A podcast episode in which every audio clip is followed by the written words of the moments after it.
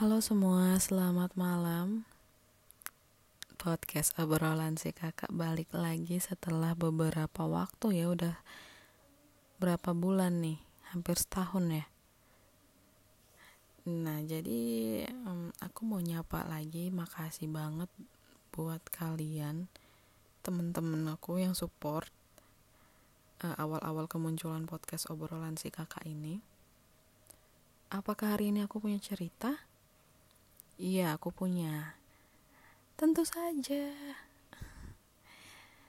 Tapi selain aku ada cerita, aku pengen recalling lagi tentang awal kenapa aku bikin podcast dan segala macemnya. Jadi ini lebih kayak sesi sharing cerita ngalor ngidul kali ya. Bisa jadi. Nah, jadi aku mau mau bi uh, bilang terima kasih kepada kalian yang telah mendengarkan dan juga aku terima kasih lagi untuk supportnya. Aduh gila support. Ya yeah, I, I say thank you to you all because you are so kind. Kalian sangat support banget aku membuat podcast ini ah dari tadi nggak ada intinya ya. Jadi ya udahlah lanjut aja. Ngalir aja kita kan ya. Karena sekarang udah jam satu dini hari dan aku belum bisa tidur kayaknya kalau cerita enak nih. Tapi kita cerita apa ya? Hmm, hal yang lebih spesifik apa nih yang seru untuk diceritain?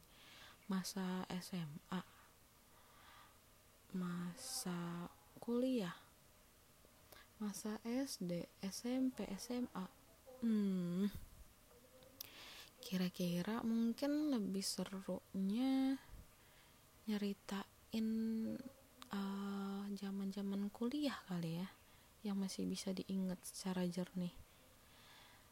Nah zaman kuliah yang mana dulu nih? Kan ada dari 3,6 tahun banyak banget pengalaman kira-kira mungkin kayaknya aku bakal cerita pengalaman waktu aku waktu aku KKN um, atau waktu aku jadi anak ini jadi anggota himpunan kayaknya sih seru kak. Seru nih kalau cerita waktu KKN tapi lebih spesifik cerita tentang apa ya? Oh ini. Cerita tentang um, kejadian waktu malam gempa bumi. Nah jadi kan dimulai cerita ini waktu aku KKN di tahun 2018 di tahun itu dan di bulan yang di bulan itu terjadi beberapa rentetan bencana alam. Salah satunya adalah gempa bumi yang mana pusatnya saat itu adalah di Lombok. Lokasi KKN ku saat itu adalah di Pulau Sumbawa. Dan Pulau Sumbawa itu bersebelahan dengan Pulau Lombok. Otomatis getaran dari Pulau Lombok akan terasa di Pulau Sumbawa apalagi di tempat aku KKN sedikit informasi tempatku KKN itu ada di atas gunung. Itu puncak tertinggi di Pulau Sumbawa kalau nggak salah. Nama desanya huruf T awalan. Ya kalian bisa tahu sendirilah pokoknya ya. Nah di situ aku KKN pada saat mulai ada gempa uh, beberapa anak merasa kepanikan karena sebelumnya tidak pernah mengalami bencana gempa bumi yang sebesar itu getarannya. Sedangkan aku sebagai anak dari timur Indonesia, nah di daerahku itu adalah daerah yang dilewati oleh Ring of Fire, jalur gempa bumi.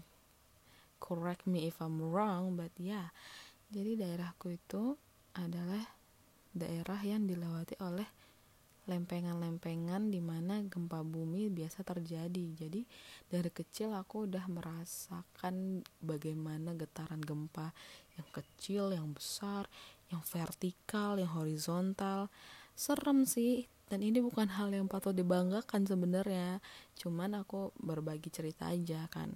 Karena saking seringnya aku merasakan gempa, ketika gempa di Sumbawa itu, aku rasanya kayak oh aku harus senang ini gempa begini ya.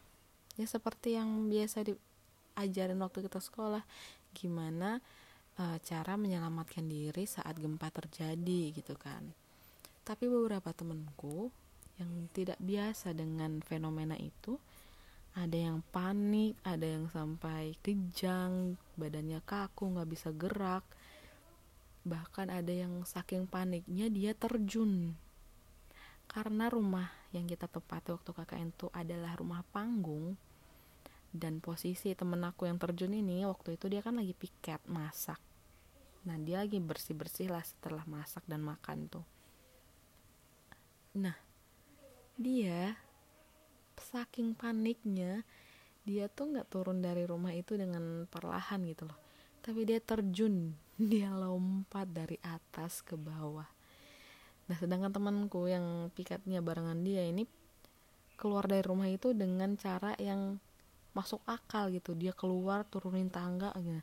pas dia nyari temanku ini yang di dapur yang terjun ini dia loh mana nih? Si A kok nggak ada lah si A ini temen aku yang terjun.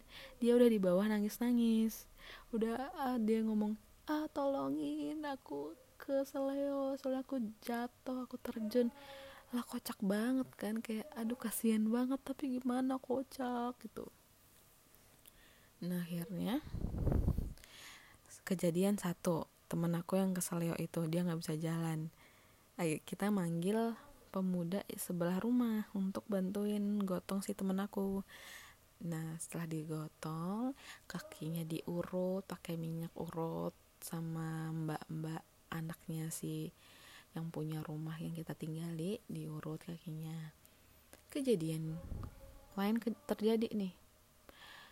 Dua teman aku mereka karena kaget kali ya gempa yang sebesar itu dan posisi kita tuh lagi di atas gunung kan. Mungkin mereka panik banget jadinya itu badan mereka kaku. Kaku yang benar-benar kayak kayu nggak bisa dibengkokin kaku. Saking kakunya aku tuh juga kayak panik gitu. Bukan panik aku kayak aduh ini ini kenapa nih?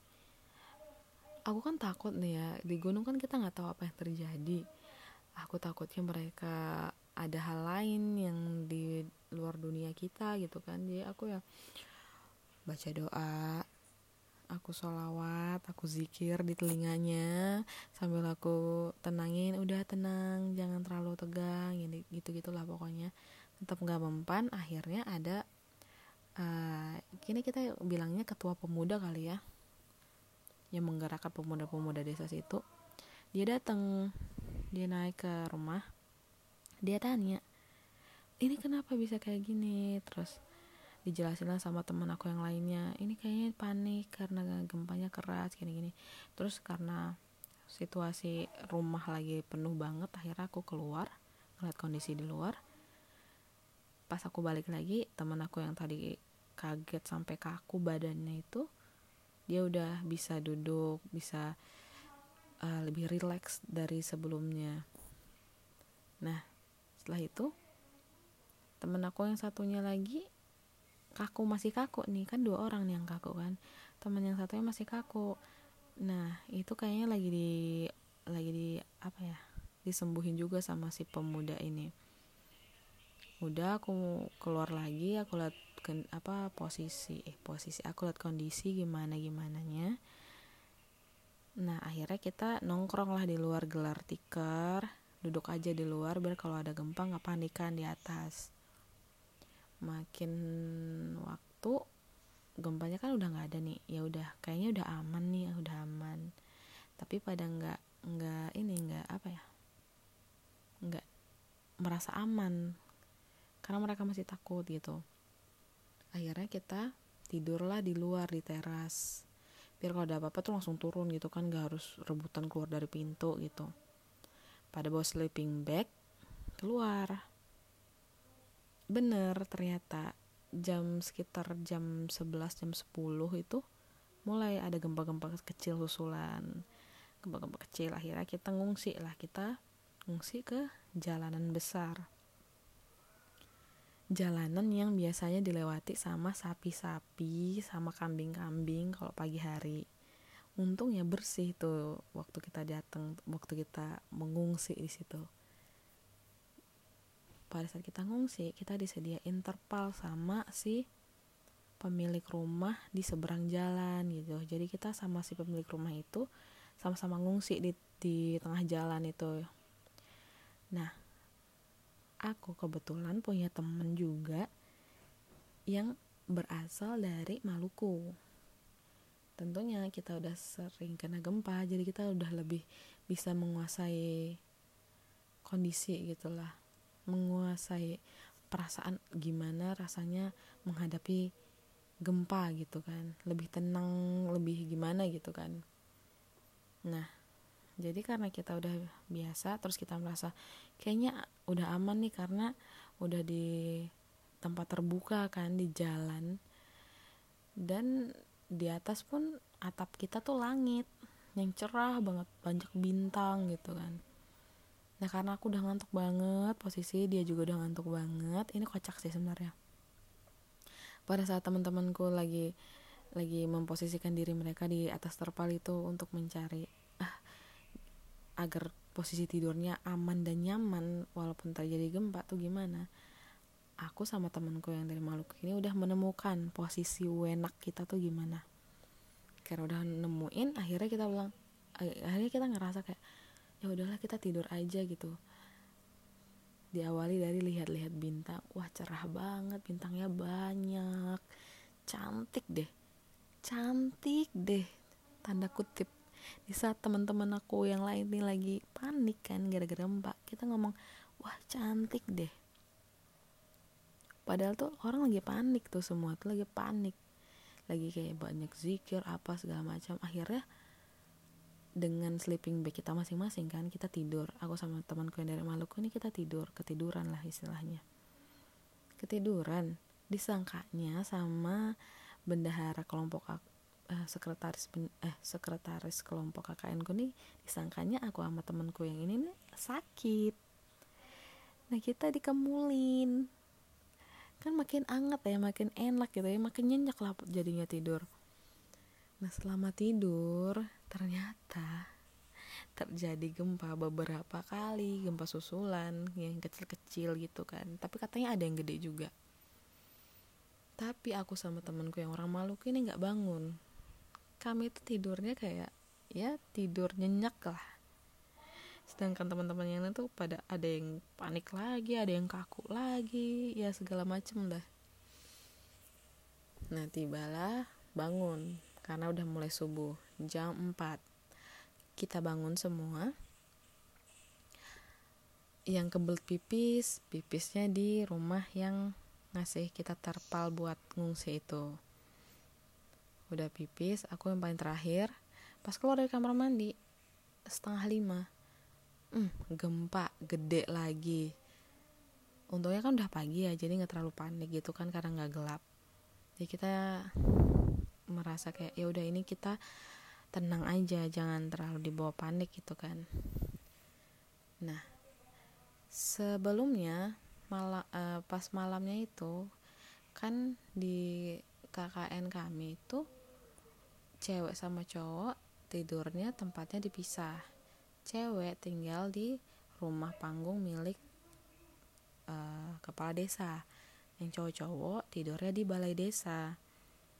Ada beberapa cowok yang emang tugasnya mereka rolling untuk ngawasin kita yang cewek-cewek di kepala desa eh, di rumah kepala desa. Dan cowok-cowok berapa tidur di balai desa kan? Ada temen aku saking kagetnya karena dia udah mulai tidur kan malam tuh saking kagetnya dia tuh nggak pakai kacamata. Dia dari dalam keluar tuh langsung lompat gitu. Kan mata dia rabun berapa ya? Pokoknya lumayan gede lah. Dia tuh langsung lompat. Akhir nah kakinya kecengklak. Musibah lagi. Ada lagi yang panik banget cowok karena nggak pernah gempa segede itu. Nah aduh kasihan banget deh teman-temanku tuh waktu pas gempa tuh. Tapi ya namanya pengalaman kan diambil aja hikmahnya. Nah temanku yang kecengklak itu dia lupa pakai kacamata. Karena udah emang posisi udah siap-siap buat tidur kayak kacamatanya dilepas gitu kan. Tiba-tiba gempa langsung ngacir. Eh ternyata nggak ngelihat karena gelap dia salah salah napak gitu loh. Jadi kayak ah kecengklak gitu kan. Keseleo lah dia. Jadi dia uh, ngungsi ke tempat kami sambil berjalan tergopoh-gopoh pincang-pincang. Aduh ya ampun. Kalau diinget tuh rada seru-seru seru serem kasihan gitu pokoknya. Nah itu gempa terjadi selama dua hari ya ada gempa susulan kecil-kecil gitu. Tapi ya udah bisa lah kita handle kondisi sendiri tuh bisa lah nah kan itu pusat gempanya di Lombok ya. Ada teman-teman kita di kampus juga yang lokasi KKN-nya tuh pas di Lombok. Ada berapa kelompok gitu? Dua? Eh satu satu organisasi tapi kayaknya dua kelompok deh dua desa apa gimana gitu. Mereka akhirnya ada proses untuk perpulangan karena nggak mungkin. Daerahnya udah terisolir udah hancur gitu kan waktu itu mereka sempat jadi relawan untuk bantu-bantu warga sekitar kemudian akhirnya dipulangkan oleh pihak kampus. Dan apakah kami tidak dipulangkan? Tentu saja kami juga dipulangkan karena permintaan dari orang tua teman-teman beberapa teman-teman yang merasa panik sekali gitu. Akhirnya ya emang mungkin saat itu jalan terbaik adalah untuk kita pulang. Jadi proyek KKN kita yang harusnya dua bulan hanya berjalan selama 38 hari. Nah itu sebenarnya aku sayang banget kayak aduh nanggung banget ini udah jauh-jauh kan.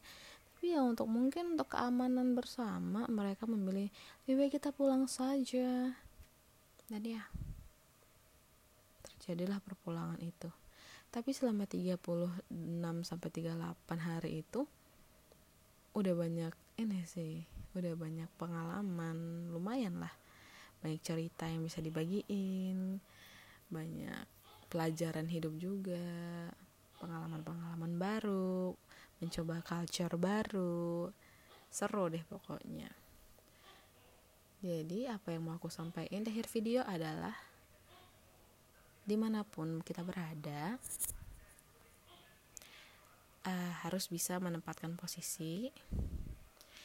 Istilahnya tuh kayak ada peribahasa di mana bumi dipijak di situ langit dijunjung.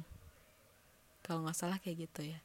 Jadi kita ya harus bisa memposisikan diri kita di tempat yang baru bagaimana diri kita di tempat itu agar kita nyaman dan warga sekitar juga nyaman dengan kita kehadiran kita gitu. Seru sih. Kalau aku dikasih kesempatan ke sana dan mungkin dibayarin ya kayaknya aku bakal ke sana. Ya untuk beberapa saat aja sih bukan untuk stay dengan waktu yang sangat lama ya. Maybe for one week or two weeks. Seru sih sebenarnya. Kalian uh, bisa aku rekomendasiin untuk datang ke sana melihat culture di sana. Ya gitu deh pokoknya seru seru. Gitu. Nah sekian cerita aku. Mungkin ini bukan bisa eh bisa dibilang comeback podcast obrolan si kakak? Mungkin iya bisa mungkin tidak juga. I don't know kalian sendiri yang menentukan sebenarnya nggak ada yang perlu ditentuin sih dinikmati aja ya ceritanya. Jadi makasih banget yang udah ceri dengerin ceritaku. Selanjutnya mungkin akan aku bahas cerita-cerita lain pengalaman-pengalaman lain dengan lebih terstruktur dan gak ngalur ngidol kayak gini. Aku sebenarnya pengen banget uh, ngajakin temen aku juga untuk kita cerita berdua gitu kan. Tapi aku mikir dulu gimana teknisnya. Ya makasih yang udah support yang udah denger. Selamat malam. Eh selamat pagi. Selamat beristirahat